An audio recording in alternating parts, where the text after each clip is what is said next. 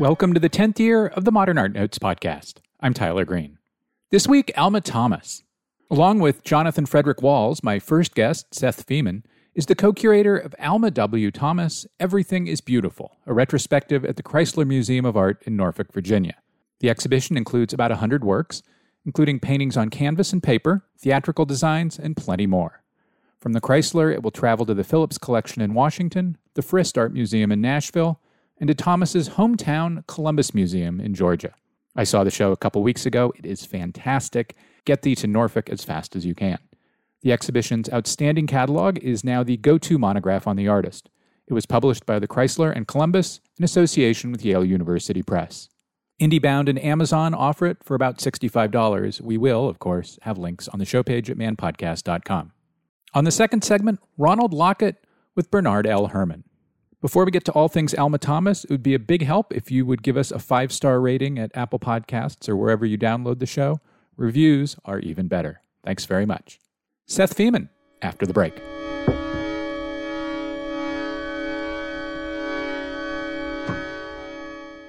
Outdoor Theater Under the Stars returns to the Getty Villa Museum with Lysistrata, a hilarious retelling of an ancient Greek comedy set to Liza Minnelli's greatest hits. Cheer on our hero as she takes on the establishment, storms the Acropolis, and rallies the women into a sex strike until the men of Athens and Sparta commit to peace. Experience the talented Troubadour Theatre Company as they perform in a venue modeled after ancient Greek and Roman theaters. Shows start September ninth. Book your tickets now at getty dot e d u. Experience Nasher Mixtape, a series of tracks or micro-exhibitions featuring the greatest hits and the newest works at the Nasher Sculpture Center. See works by Basquiat, Brancusi, Melvin Edwards, Miro, and more, including Judy Chicago's Rearrangeable Rainbow Blocks. The vibrant major work by Chicago celebrates the part women artists played in the legacy of minimalism. Exhibition closes on September twenty-sixth. More at nasher sculpture center dot org.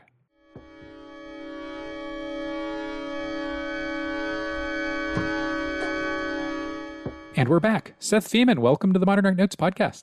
Thanks for having me. I'm glad to be here, Tyler. In the early pages of the catalog, y'all feature photographs of all kinds of parts of Alma Thomas's house, her bedroom, her kitchen, and the exhibition itself, for that matter, includes several Ida Jervis photographs, for example, of a window in Thomas's home and a view of the garden outside that window that was important to Thomas.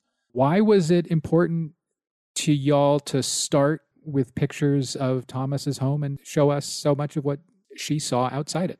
When Jonathan Walls, my co-curator, came to me about this project, he's the curator at the Columbus Museum in Georgia, where they have a real treasure trove of Thomas material. She was born there and spent almost sixteen years of her life in Columbus before moving to Washington, D C.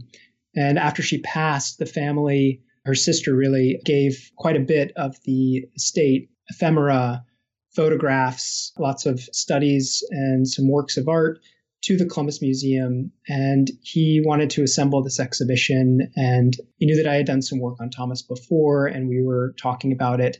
Uh, so I went down to Columbus to visit with him and look at things. And although I wrote part of my dissertation on Alma Thomas, I'd never accessed that collection. And it just opened my mind in new ways. It really confirmed things that I was suspicious about, but I didn't quite have the evidence for, and really reaffirmed what Jonathan and I had been talking about, which was the importance of the locations where Thomas produced her work. And we know from uh, various sources that she produced much of her work in her home studio, which was part of her kitchen, and it looked out onto her garden. And we really wanted to focus on that area. I think the real exciting moment came when we got in touch with Roland Freeman, a photographer who had gone to visit Thomas in the nineteen seventies to talk to her about her work and make some images. And he was able to share with us unpublished photographs that he made. I think one or two ultimately made it into the publication, but he had lots of outtakes that went room to room, and we included quite a few of those in the catalog. And when the light bulb came on was when we saw how much of the material that we knew was a part of her life at different stages she continued to live with. So we knew that she worked in costume design. We knew that she worked in marionettes. We knew that she taught creatively for decades. We knew that she was interested in the theater. And all of those things were really confirmed when you could see how she lived with those in her life in D C kind of all at the same time. They really overlapped in the home. So I think one shot that Roland Freeman took that really excited both Jonathan and I was one where you see a marionette that she made in the thirties sitting on a chair underneath a painting that she made in the sixties or seventies. And it just seemed like all of these areas of creativity weren't discrete areas, but were in fact overlapping. And that's where the project really took off. There's a color picture of Thomas's bedroom that's reproduced in the catalog, where there's a kind of a similar, but not totally similar moment. There is a classic Thomas stripe painting on a wall, and below it, on the foot of Thomas's bed, there's a striped blanket.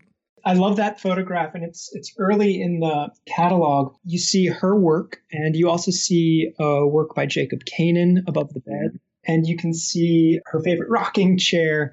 And it doesn't exactly translate when you see it in reproduction, but you see the blue tone that is on almost every surface. The bed, the rocker has blue cushions, the walls have a blue tint, and she really made this oasis in her home. You can almost map this out when you look at the contact sheets, and as you turn the corner, you can see there's a cabinet that has photographs of family members and a sculpture that she made in the nineteen twenties or thirties. You can just see all of the things that she lived with that were constant sources of inspiration for her. I want to go back for a quick second to something you said a moment ago, because I'm sure it caught the ear of listeners. Alma Thomas worked in her kitchen. Her studio was her kitchen? Her studio was her kitchen. It was set up very deliberately so that she could look out onto her garden. And that's another thing that is kind of revelatory when you look at the photographs. She had her paintings stacked up against the wall. I mean, she was really living uh, immersed in them. There are photographs of her sitting at her kitchen table where it's just covered with studies uh, on small sketches on paper, and she's eating at the same time. So you see that she's really living among her art. There's a picture in the catalog of Thomas and her friend David Driskell sitting at a table in what I think is her kitchen, because I think I see something sort of dishwasher-like, surrounded by studies and brushes and all of the things that artists are surrounded by, apparently, even in their kitchen. Before I, I kind of move on, move on from the kitchen, it's worth noting Thomas was far from the only Washington, D C-based painter of the era to turn her kitchen into a studio. That's where Morris Lewis, on the other side of town, up in Northwest, worked as well. So core to your presentation is a broad understanding of Thomas's painting, to be sure.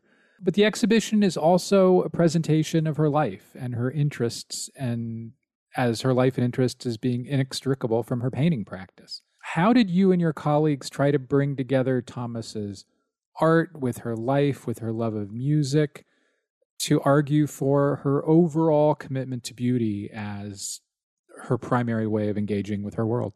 You know, it's another really good question, and at this point in the project, it's almost hard to imagine seeing it from the other direction. It's almost hard to imagine her work isolated, her painted work isolated from the rest of her creative activity.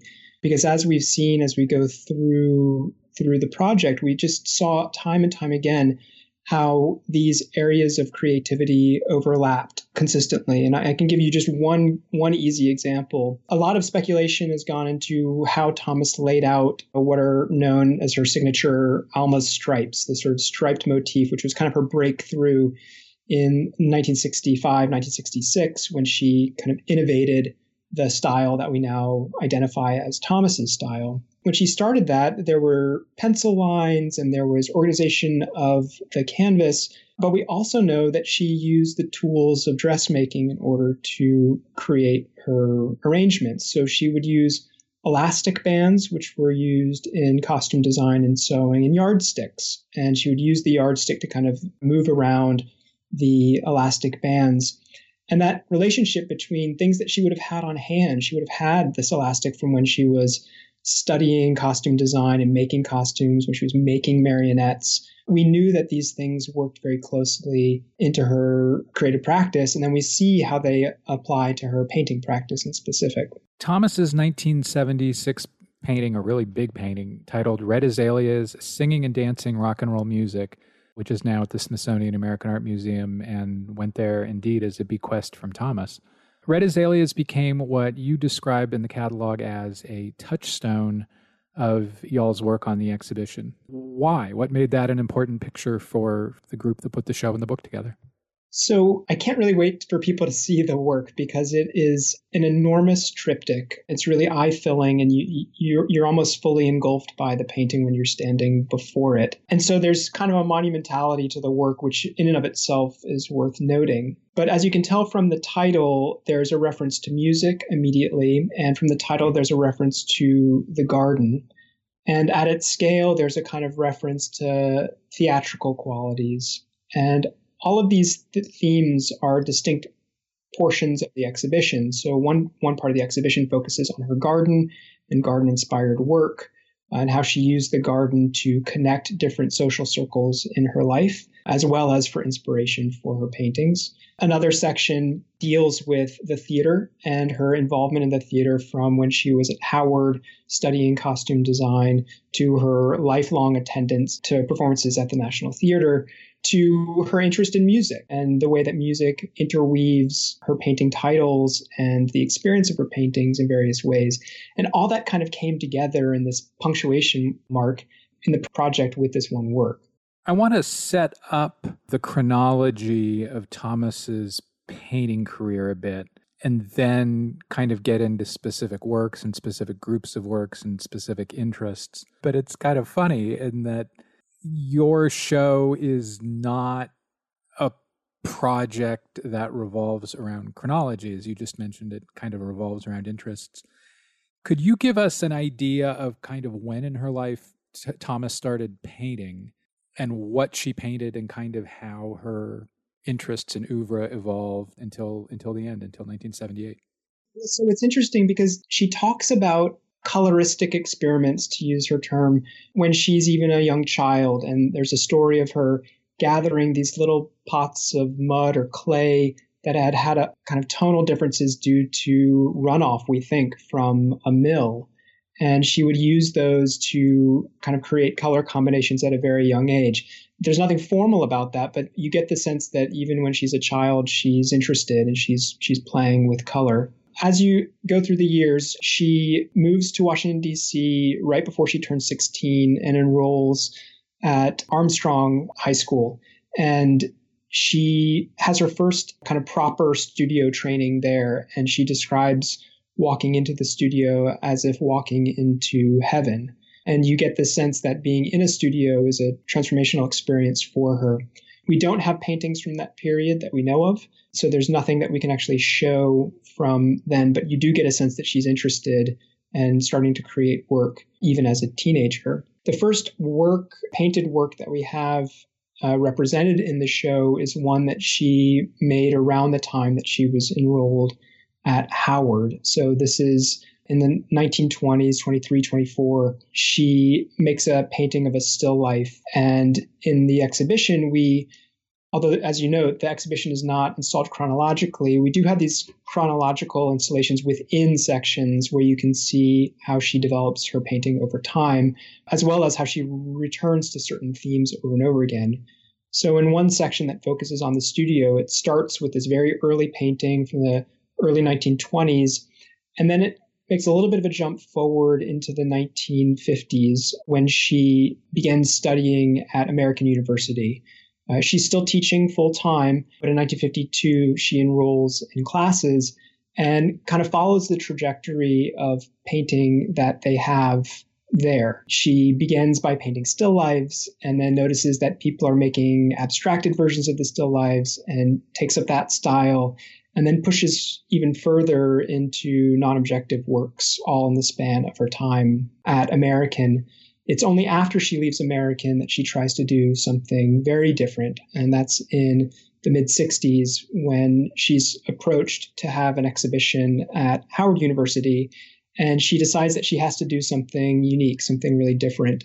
Uh, and that's where she comes up with what she calls Alma's stripes, or these sort of broken lines of dabs of paint. I should say I sort of skipped over, but in the forties, she's also making paintings by participating in the Little Paris Studio. And this is a, a club that was formed by Lois Mailou Jones out of her home. And a group of teachers and other art enthusiasts were getting together and making paintings, oftentimes uh, portraits, studies of figures, or still lives.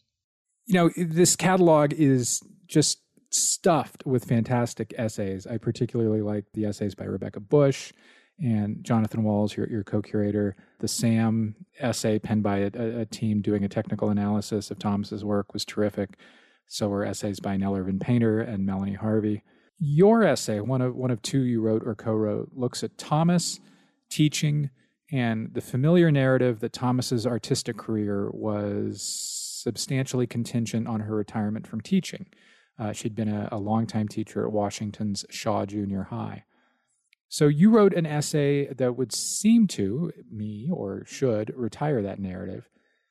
How did Thomas's teaching change when she retired from Shaw in nineteen sixty? And how do you think teaching informed her work? You know, Thomas was really a lifelong teacher. And one of the things I try to get away from in the essay that I wrote for the catalog is uh, this sense that there are decisive breaks. I think we we like seeing those in any artist's career, that there's one thing gets put away and another thing gets started. But teaching for her was very much a continuous effort. And I think when she retired from classroom teaching, she just continued on teaching in community service organizations, largely those Uh, connected to Saint Luke's Church, which is just down the street from her home in Washington. She'd already been involved there well before retiring, and so it was just a continuation in many ways. I do think that art probably played a different role, visual art probably played a different role depending on whatever was going on in her life at the time. But she had devised a really progressive curriculum at an early age of how to integrate visual art, color theory, studies in woodworking and electronics, even language arts and history, all into an integrated curriculum at an early age, and largely around marionettes as a sort of focus of study. And that continued all along. We know in the sixties, when she's mostly volunteering at Saint Luke's, she's working with various groups of young people, and we see not only two D works of art that they made, you can see these in some photographs, but we also see them working in little figurines that they've seemed to have carved or maybe made out of clay and painted. So she's continuing these hands-on uh, activities that are really meant to draw in other aspects of creativity, areas of learning into a single project or a single whole. Thomas, in the last twenty or so years of her career, famously built pictures out of blocks, brushstrokes of pure color. Do you have an understanding of how she came to that, I don't know, not style, not form, but that way of building pictures, that, that way of making marks? I think there's kind of a lot of theory, theorization around this, but there's not such good evidence of how she came to it. In many ways, she wanted to depart from what others were doing, and that in many ways inspired her. In some ways, to answer your question, it kind of depends on what trajectory we're looking at. Jacob Kainen talks quite a bit about Thomas's mid-century abstraction. Let me let me jump in really quick just to note that Jacob Kainen was a Washington-based painter and collector, and uh, memory serves, he worked at the National Gallery too. So he he donated a significant collection to the National Gallery. He worked at the Smithsonian as a curator of uh, prints and drawings. Oh, that's right. And he he was a good friend of Alma Thomas's. We know that they worked together when she was at American University. The dates for that was nineteen fifty-two to nineteen fifty-seven, but they certainly knew each other on the scene in Washington before then, and uh, they were close for the rest of really the rest of her life. He makes the note that she is influenced heavily by the kind of moody abstractions of the mid nineteen fifties that many students at American are drawn to, and these are paintings that uh, you can see uh, at the Smithsonian's collection. There'll be a couple in the exhibition as well. They're very dark, they're very blue, they're very moody, they are very gestural, And she makes a decision at a certain point that she doesn't want to go in that direction. She doesn't want to be associated with that anymore. And she really wants to focus on something that is brighter, more optimistic, richer in value and tone, and makes a break from that by focusing on brighter, in some some cases, undiluted colors. I'm I'm dodging part of your question, which is really about the the kind of broken form, the the dabs of paint. And, you know, I'm not sure that we know exactly how she gets to that point. She's experimenting. I think that it's partly her working on paper over and over again that she's finding her way to this form. And that's that's something that Jonathan and I both focused on more and more when we were seeing large groupings of her work put together, which is one of the benefits of doing a big show like this, is that you get to see so much of the work at once. And what you find is that she, her, her approach to creativity in painting is to kind of exhaust something in, until a new creative pathway opens up. So she effectively paints the same form over and over and over again until something changes, something shifts. And you see that in a whole section of studies where she's painting just kind of red and blue washes. And as she's painting them, they're shifting and they're changing shape, and she's seeing overlap between them. And that seems to be where this breakthrough happens. It happens by trial and error, by sort of seeing what works and what sticks. One of the things I got out of the twenty sixteen show at the Tang at Skidmore was how much Thomas looked at Matisse. It's in the paintings. It was also in the notebooks, sketchbooks that were just such an exciting part of, of that project. So when I look at Thomas's blocks of color, I think right away of like nineteen oh four, nineteen oh five Matisse, like Luxcom et Volupté, and some of the Collier Summer pictures of oh five, which are built from Matisse's jumping off from pointillism and trying to build it into something more three-dimensional. And it feels like she's taking that idea and remaking it for American abstraction.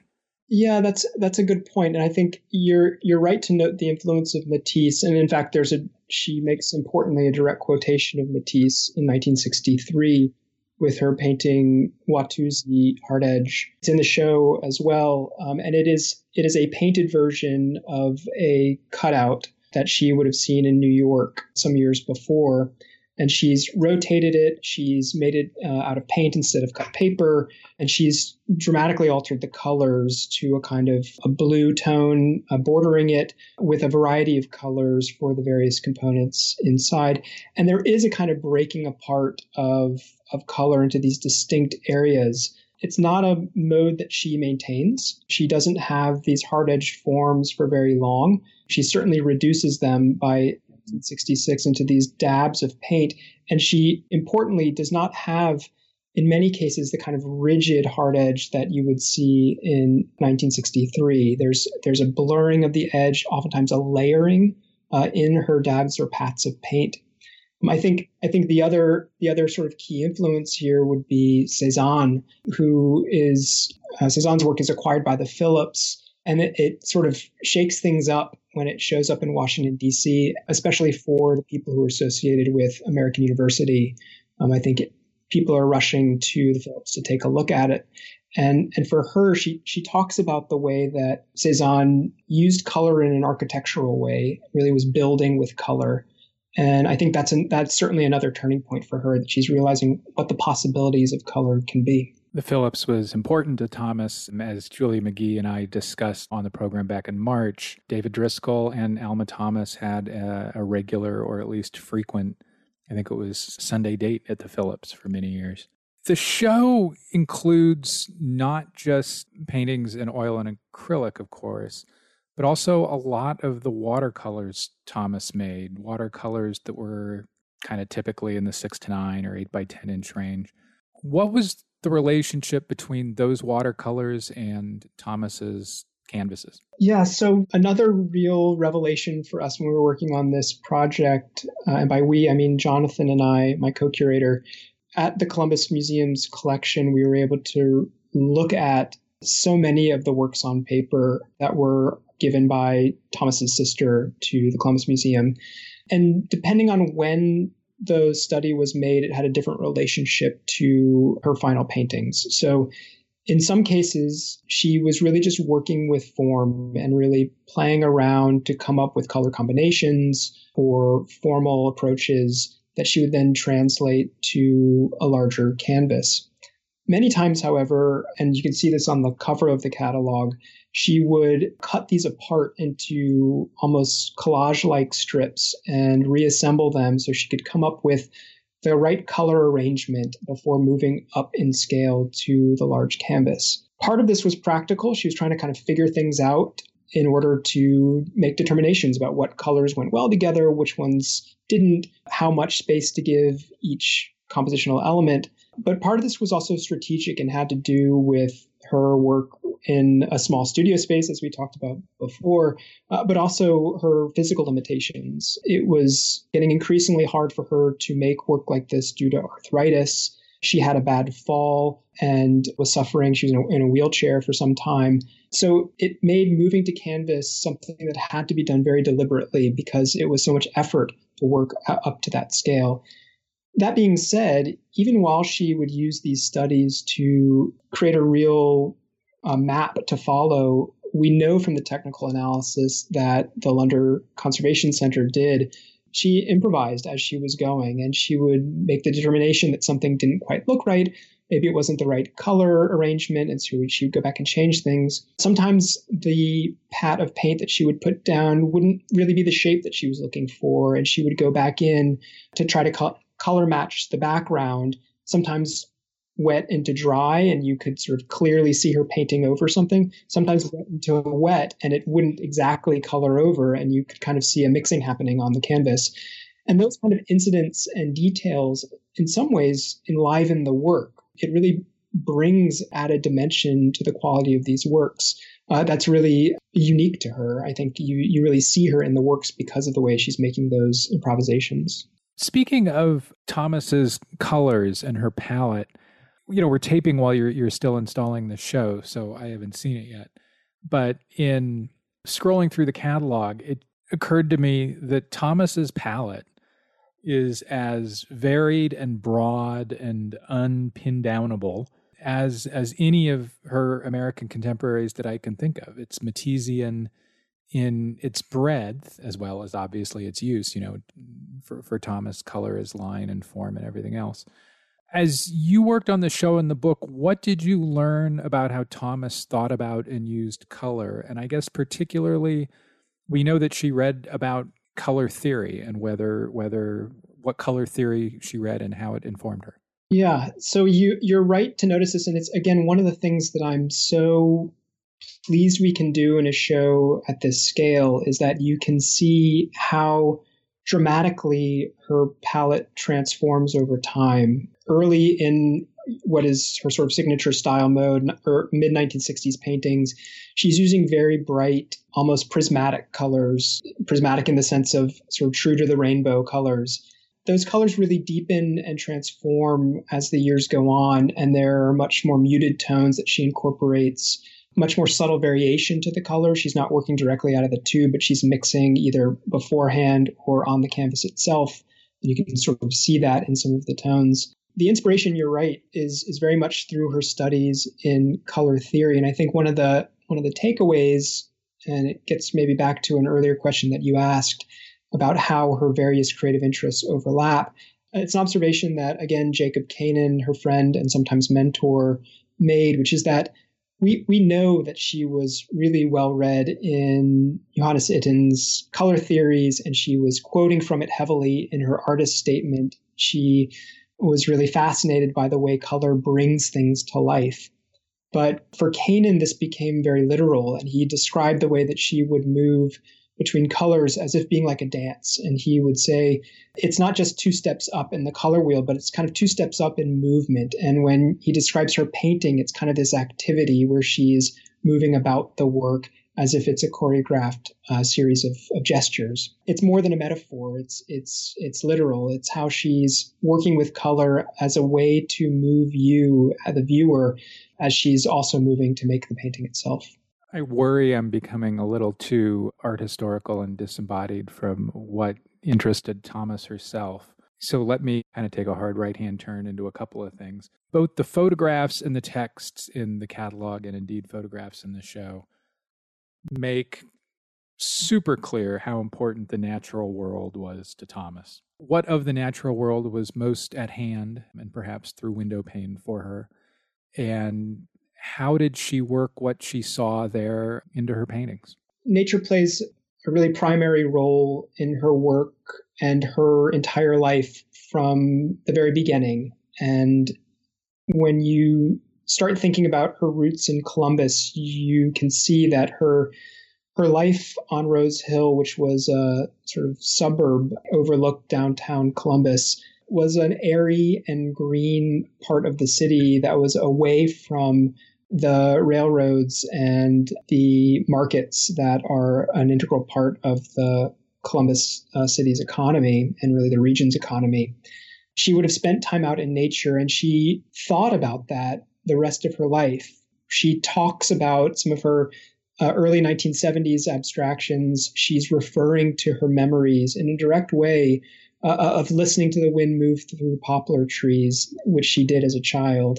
And so that that memory is always there. She also spent quite a bit of time at her grandfather's farm across the river in Alabama, and made, at least sort of earlier on in her career, she made a painting of the site uh, based on photographs. And so that was with her as well. It was a, it was a part of her outlook. I think when she moves to Washington, D C, she encounters nature in a new way. Nature is very formalized in D C. It's part of the urban plan in very prescribed and very directed ways as part of how the city is going to be structured.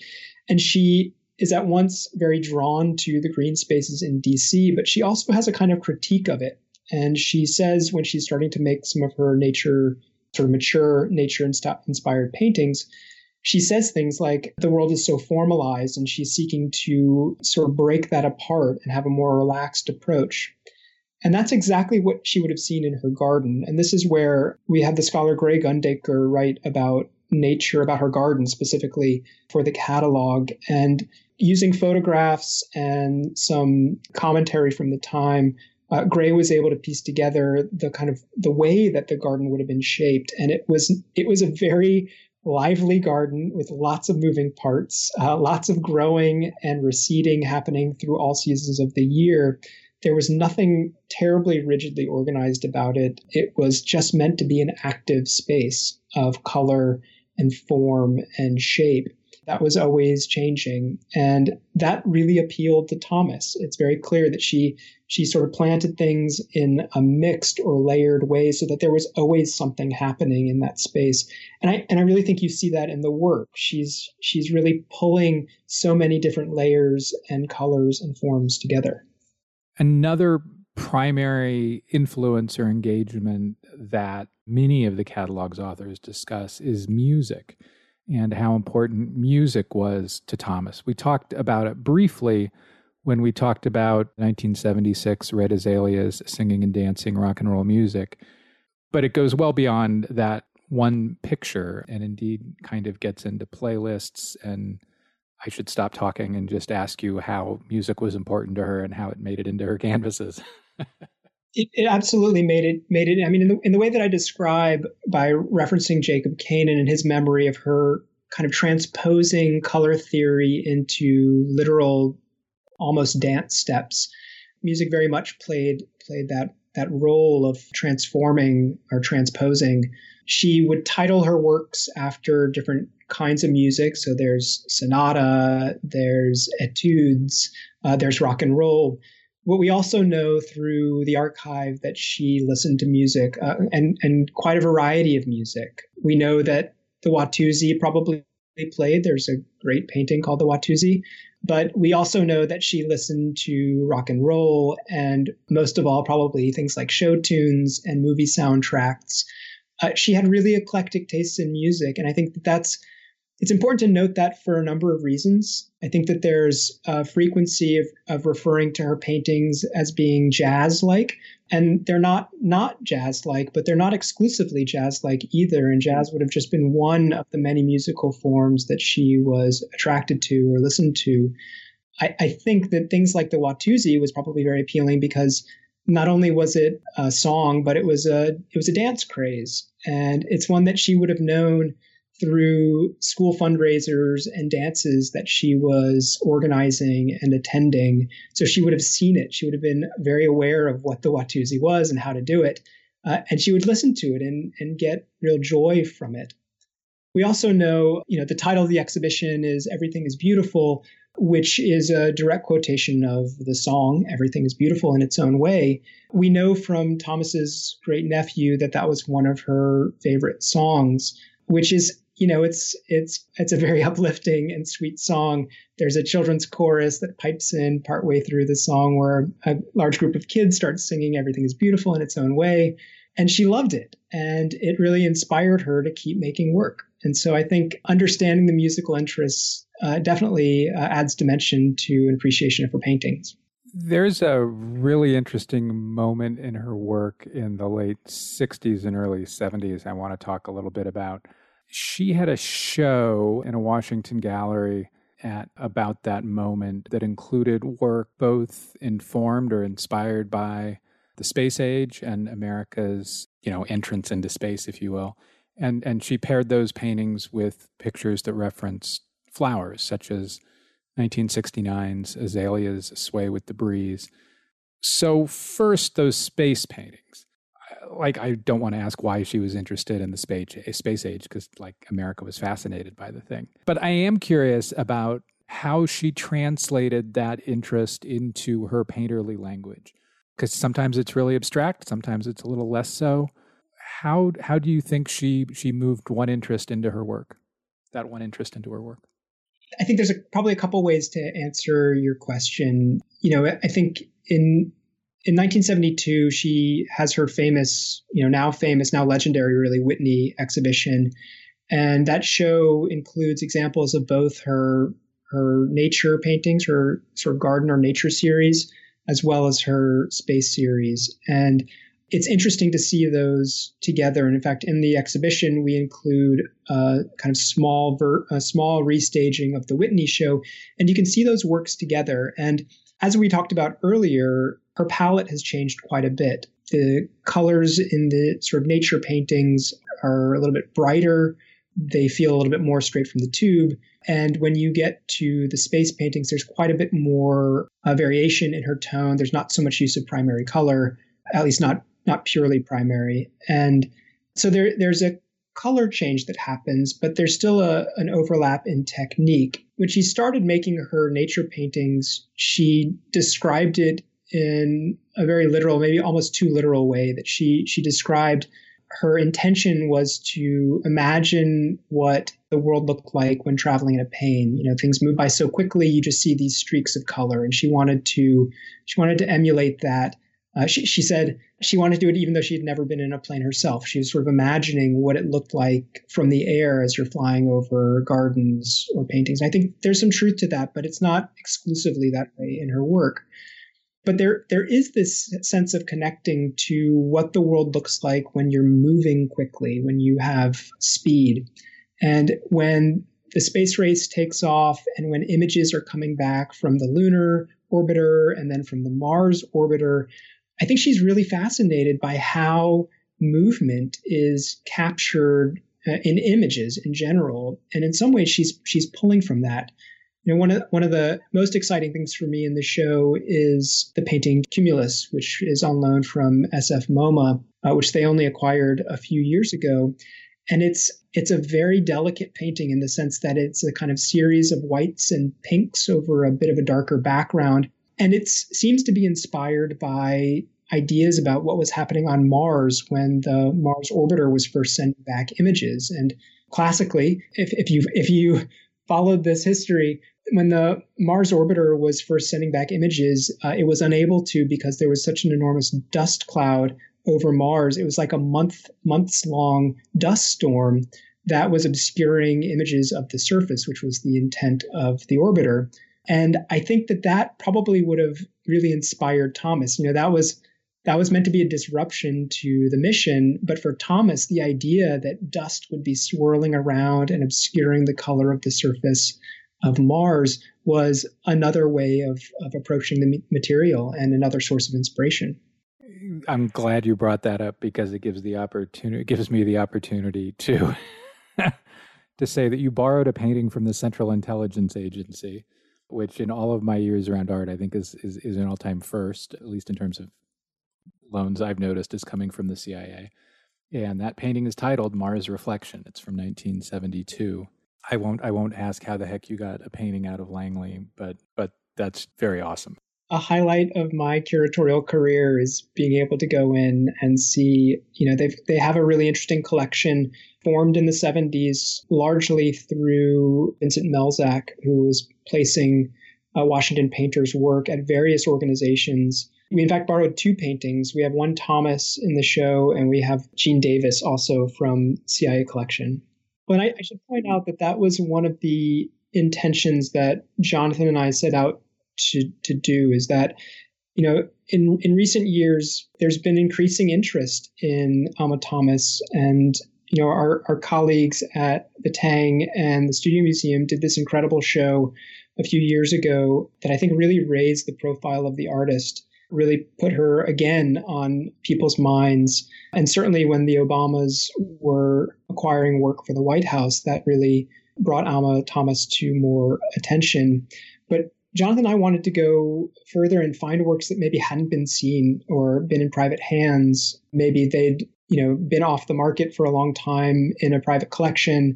And so people hadn't seen images of them even. And uh, certainly with the C I A paintings, that was the intention, is that, you know, you see it yourself, but it'll be on the tour so people can see them while they're traveling. Finally, there's a section of the show, and of course of the catalog too, that features works not by Thomas, but by Cezanne and David Driskell and Jacob Kainen, who's come up a few times, and Sam Gilliam and Kenneth Noland and so on, often, I think, presented with Thomas's. I love it. Why, why that curatorial strategy? Why was that an inclusion in a set of relationships y'all wanted to make? Thomas was a part of many artistic networks and creative communities in Washington, D C. And, you know, although we debated it quite heavily, in fact, we, we had an advisory committee of twenty scholars who met for several days in Washington early on in the planning of the project. And we debated it quite heavily there. Sh- should a retrospective include works by other artists, or should we really focus attention on Thomas? And if we are going to include other artists, how are we going to stage them in an exhibition with Thomas? How are we going to show them together so that people understand relationships and don't confuse them? And it seemed very clear to Jonathan and I that we really had to include the works of artists who she was working with, sometimes uh, working in some ways against, or at least in a in a countervailing way to what they were doing, in some ways to, to kind of set the record straight. For example, Thomas is oftentimes associated with the Color School in Washington, and she fits in with them in certain ways, but in other ways she doesn't. And I don't think it's easy to understand the connection and the disconnection from the rest of the artists who are associated with the school uh, unless you see them together. There are many times where Thomas has been thought of as or described as a late blooming artist who drew inspiration from those around her. But only when you see her work in dialogue with the other artists, you see that they're looking to her as well. And there's really an ongoing conversation. People are really pushing one another to open up new creative pathways.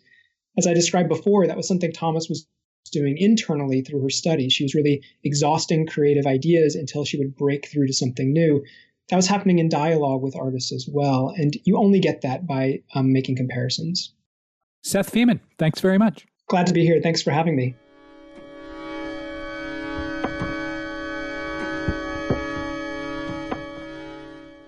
The Museum of Fine Arts Houston, presenting Three Centuries of American Art, Antiquities, European and American Masterpieces from the Fayez S. Serafim Collection, showcasing more than two hundred works from Impressionism through Abstract Expressionism, pop, minimalism, and contemporary art. mfah.org slash Seraphim Collection. Support for the Man Podcast comes from the Pulitzer Arts Foundation, a museum in Saint Louis, Missouri that believes in the power of direct experiences with art. Hannah Wilkie developed an unabashed, boundary-crossing art practice that includes sculpture, photography, video, and works on paper. On view through January sixteenth, twenty twenty-two at the Pulitzer, Hannah Wilkie, Art for Life's Sake, is the first major presentation of the artist's work in over a decade. This career-spanning exhibition encompasses the full arc of Wilkie's practice from the nineteen sixties to her untimely death in nineteen ninety-three. The exhibition offers new perspectives on this critical and influential artist, revealing her to be a trailblazer who was as invested in advancing the position of women in society as she was in developing a unique artistic practice. For more information, please visit Pulitzer Arts dot org.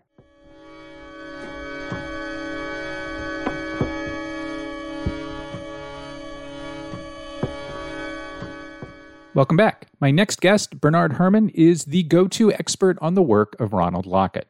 Lockett's work is on view now at the Crystal Bridges Museum of American Art in Fayetteville, Arkansas, in What I Know, Gifts from Gordon W. Bailey. It'll be up through October eleventh. You can also see Lockett in In Dialogue, Artist Mentor Friend, Ronald Lockett and Thornton Dial Senior at the Georgia Museum of Art in Athens through November twenty-eighth. Herman curated the twenty sixteen seventeen Lockett retrospective Fever Within, The Art of Ronald Lockett, and edited the exhibition's superb catalog, which was published by University of North Carolina Press. Indie-bound and Amazon offer it for about thirty-six to forty-five dollars. We'll have links on the show page at man podcast dot com. Bernie Herman, welcome to the Modern Art Notes podcast. Thank you for inviting me to be here. I'm looking forward to the conversation. As we talk about Ronald Lockett, I think we ought to start with place and people. You describe Lockett's origins in what you call the Birmingham Bessemer School, a construction that joins place to people, of course. So what do we need to know about from whom and from where Lockett comes to be able to dive into the work?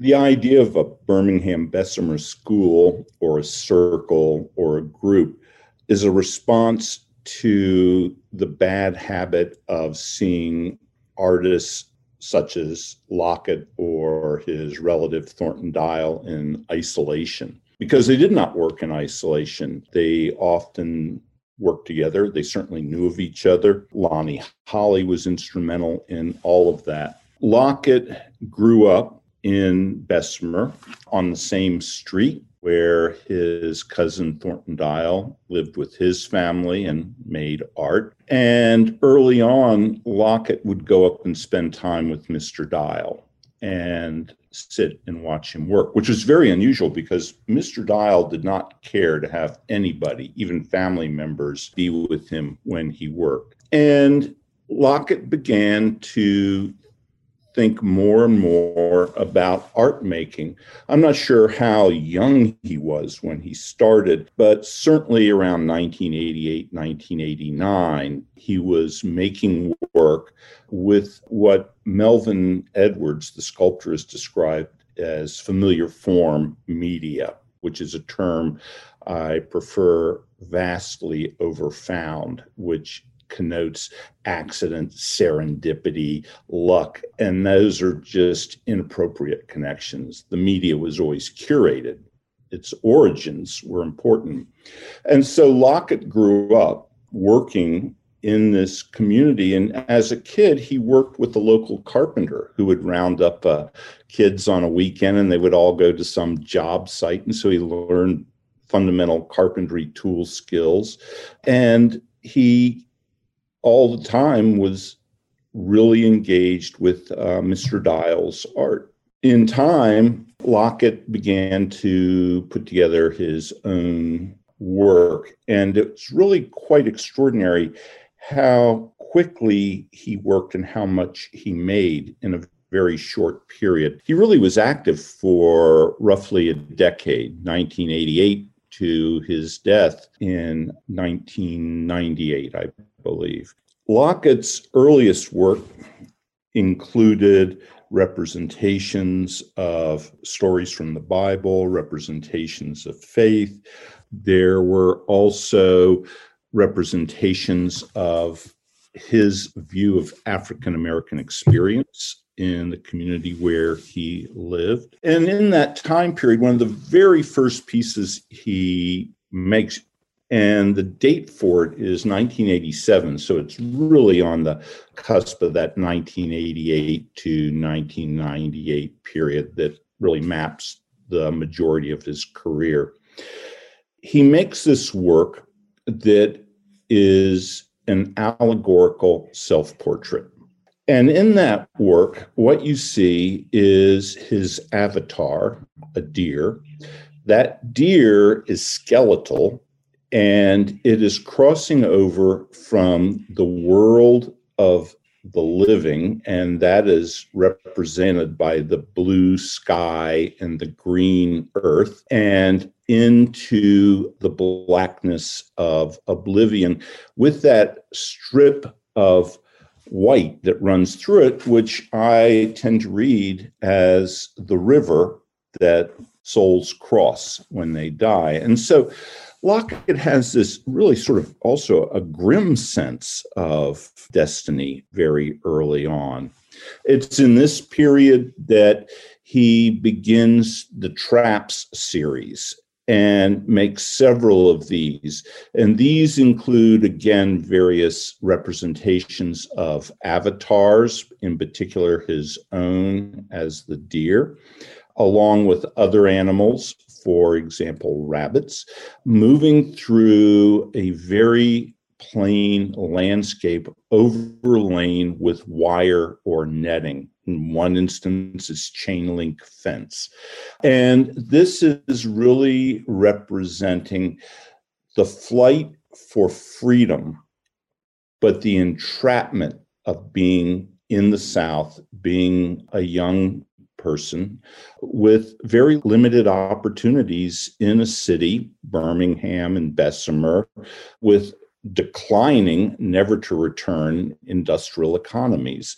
And so there's a real kind of uh, despair in that work.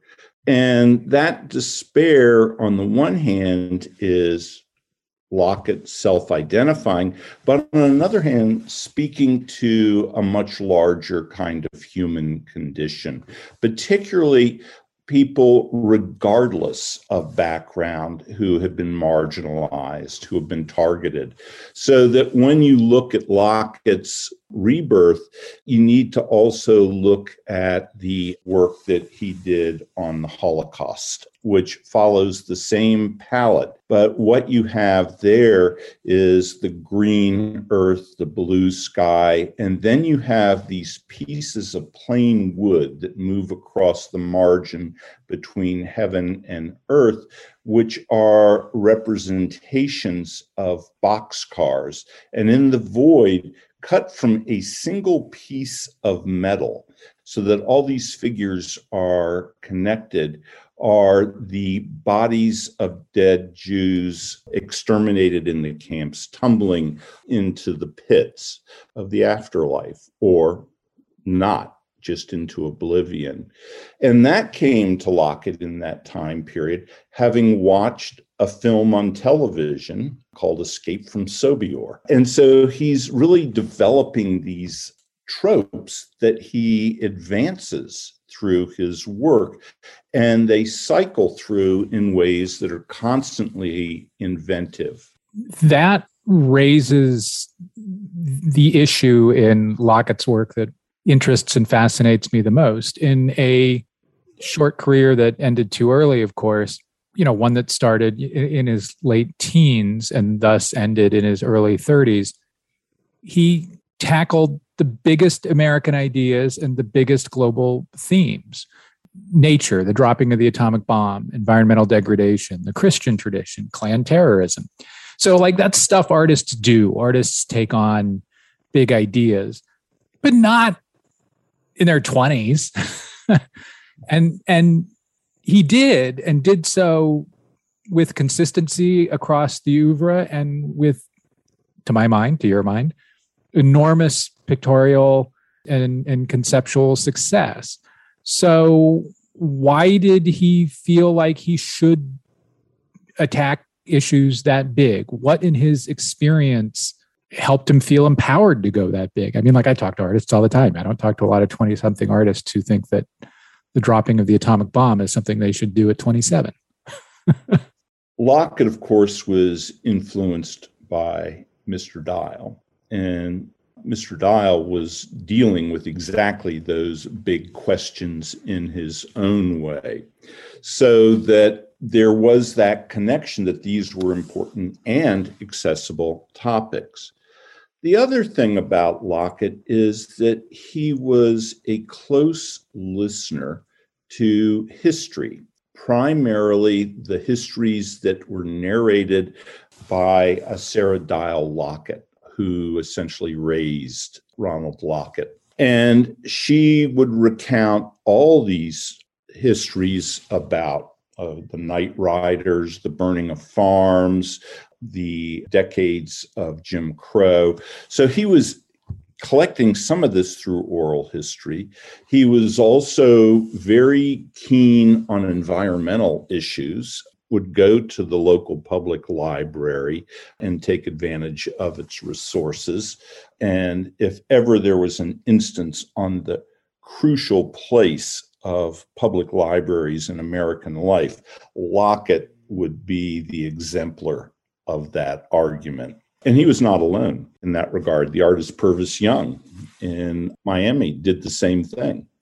So Lockett was clearly informed in thinking about these issues. But one way to frame Lockett is to think of him as a young old man, is that early on, he had this powerful sense of the sweep of history and of the need to express what those histories might mean through the media that he curated in the world around him. You mentioned a little earlier his use of the color black. He uses it a lot, uh, sometimes painted, sometimes as charred material. Sometimes it's metaphorical, sometimes it's more literal, you know, as in night. Oh, and sometimes he uses it as both metaphorical and literal, as Norman Lewis does in in his paintings that most directly address life in the American South. That strikes me as a pretty unusual thing to to to use something both metaphorically and literally, often as as both things within single works. What have you noticed about his his use of the color black, maybe where it came from, and how he found so many different ways to use it? Lockett's choice of black as a color emanates, I think, in two particular areas. There's the one in which it speaks to oblivion, it speaks to the unknown, it speaks to the afterlife in those really powerful metaphorical ways. And it also speaks to a kind of darkness in the human heart mm. that is out there. And the unrelieved blackness of all of the smoke-filled sky works is really astonishing to me. And these were the pieces that he created that were comments on the terrorism wreaked by the Night Riders, Klan, white supremacists, not only through Jim Crow, but continuing right through the civil rights movement, and which his family experienced directly. Mister Dial, for example, working in the country, had his hay burned in one of these terrorist attacks. And this occurs under the cover of darkness, masked. It speaks to a darkness in, interestingly enough, an ideology that is about being white. And so this unrelieved darkness is a real repudiation of that whiteness, that white terror, and at the same time speaks to the kind of despair. You know, it's when I think about it is, and I think of night, uh, smoke-filled skies. When I think of smoke-filled skies, I often think of Conrad's Heart of Darkness, and that where Lockett is traveling is up that river. And as he gets into that world, is things become increasingly dense, increasingly impenetrable, and increasingly resistant to any kind of generosity of the spirit. Conversely, he also makes a lot of works that are almost entirely white. which is which is pretty interesting. One of them is up now at Crystal Bridges. Wolves Look Back from nineteen ninety-three. Is the way he uses intense and suffusing whiteness related to the way he uses dark and suffusing blacks? I would think so. There's not been much thinking or work around his use mm-hmm. of color. But as we think about it in this conversation, I would say there's reciprocity in how he positions black and white in these works. After all, it's white, which is the uh, general background for the Trap series and the animals. Yes. And he's very clear that those are about his experience and the experience of his community in a time and place defined by a dominant political and economic power, which circumvents, prescribes, limits any kind of African-American advancement. Wolves features two animals in the left foreground of, of the picture. You mentioned that Lockett often used deer as an avatar. There are uh, a bunch of other animals in his work. So if deer are, are avatars, kind of a, a self-portraiture reference, is there another hierarchy or kind of definitional use of specific animals, or is that kind of limited to deer, or are the wolves something specific? Well, animals are used in a variety of ways, not just in Lockett's work, but in Holly's and, and Dial's work as well. And they are signifiers, various associations. It's not always clear what they are, but they do possess a powerful narrative presence within these works. The work of the wolves, Looking Back, really speaks in some ways to a species that is at once feared and threatened. And mm-hmm. he has them represented together. And you'll find very often that he will pair two wolves, two deer. It will be a buck and a doe. And these are also representations of something that Lockett felt very strongly about, which was the notion of romantic love. He really believed in romantic love, and that these figures, even as they are threatened and threatening, are bound together in a kind of connection so that their fate is shared within their own universe of feeling. One of the things that's really interesting to me about the way Lockett uses animals is that the dominant American tradition of art about nature from Emerson forward is about land. And there's, sure, there's land in, in Lockett's work. We've already talked about some of it, but he's not interested in that. He's interested in fauna. And there is much less a tradition, except for in dabbed-in deer and Bierstadts, of fauna in playing starring roles in American painting. And boy, it sure does in his. And he animates them and activates them and traps them, as you noticed noted earlier in Chicken Wire and, and, and Cyclone Fence.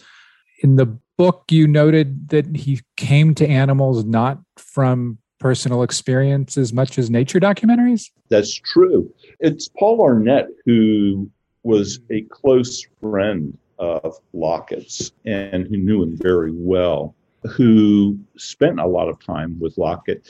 And Lockett would watch nature documentaries. He would also watch painting shows or art shows on public broadcasting. And so these became real influences for him, and he would tap in to that world. And it's also where a lot of his larger environmental awareness comes from. So that if you think of a work like, I believe it's Poison River, you know, it's all there. And he's speaking to a kind of environmentalism that is informed by what he read in the library and what he watched on television. Let's close with a work that Thornton Dial made in nineteen ninety-eight as a tribute to Lockett. It's an extraordinary work. It includes the, the deer, uh, uh, a stag, as as a reference to Lockett's use of deer as his own avatar. But it places that figure within a very Marston Hartley-like mountainous, New England mountainous landscape, or New England referencing art historically mountainous landscape. What do you think of that work? And is that a work in which Dial is kind of arguing for Lockett's place in America's art history? I don't know that Mister Dial was arguing for Lockett's place in American art history. What he was doing was celebrating Lockett's life. That Lockett was frustrated in many ways. He was a person who was given to pessimism, to a rather bleak view of the world around him and his place in it. And so that his deer are almost always threatened or stressed or in some sort of circumstances that does not bode well for them or the worlds they inhabit. Dial takes Lockett's avatar, gives it wonderful antlers, makes it muscular, makes it triumphant, has it in a world that is not dry and sear, but in a world that is in full bloom. And so what he has done is celebrate Lockett's life with a work of art that is a meditation on the power that Lockett had on those around him. Dial is the one who usually gets the press these days, and justifiably so. But it's arguable, and Bill Arnett made this point in conversation several times, that Dial learned as much from Lockett as Lockett learned from Dial. And when I sat with Mister Dial to interview him about Lockett and seek his sense of that, and I asked him, I said, did Lockett have an impact on your work? And Dial responded, absolutely. He was a presence, that Lockett was a powerful artist and one whose techniques Dial would appropriate, just as Lockett appropriated those of Mister Dial into his own work. I think that what unites them, and this puts them together in sort of a larger art historical framework. I think of both Ronald Lockett and Thornton Dial as the great history painters of the American South in the late twentieth century, early twenty-first century. I think of them both as grand manner artists, and that what they are doing is speaking to those huge historical themes through metaphor, through representation, through avatars, through the curation of the media they use, in order to make those grand statements in ways that are profoundly compelling and ultimately extraordinarily memorable and affecting. Ernie Herman, thanks very much. Well, thank you very much for having me uh, today for this conversation. That's all for this week's show. The Modern Art Notes podcast is edited by Wilson Butterworth. Special thanks to Steve Roden, who created the sound for the program. The Modern Art Notes podcast is released under a Creative Commons license. Please visit Modern Art Notes for more information. Thanks for listening.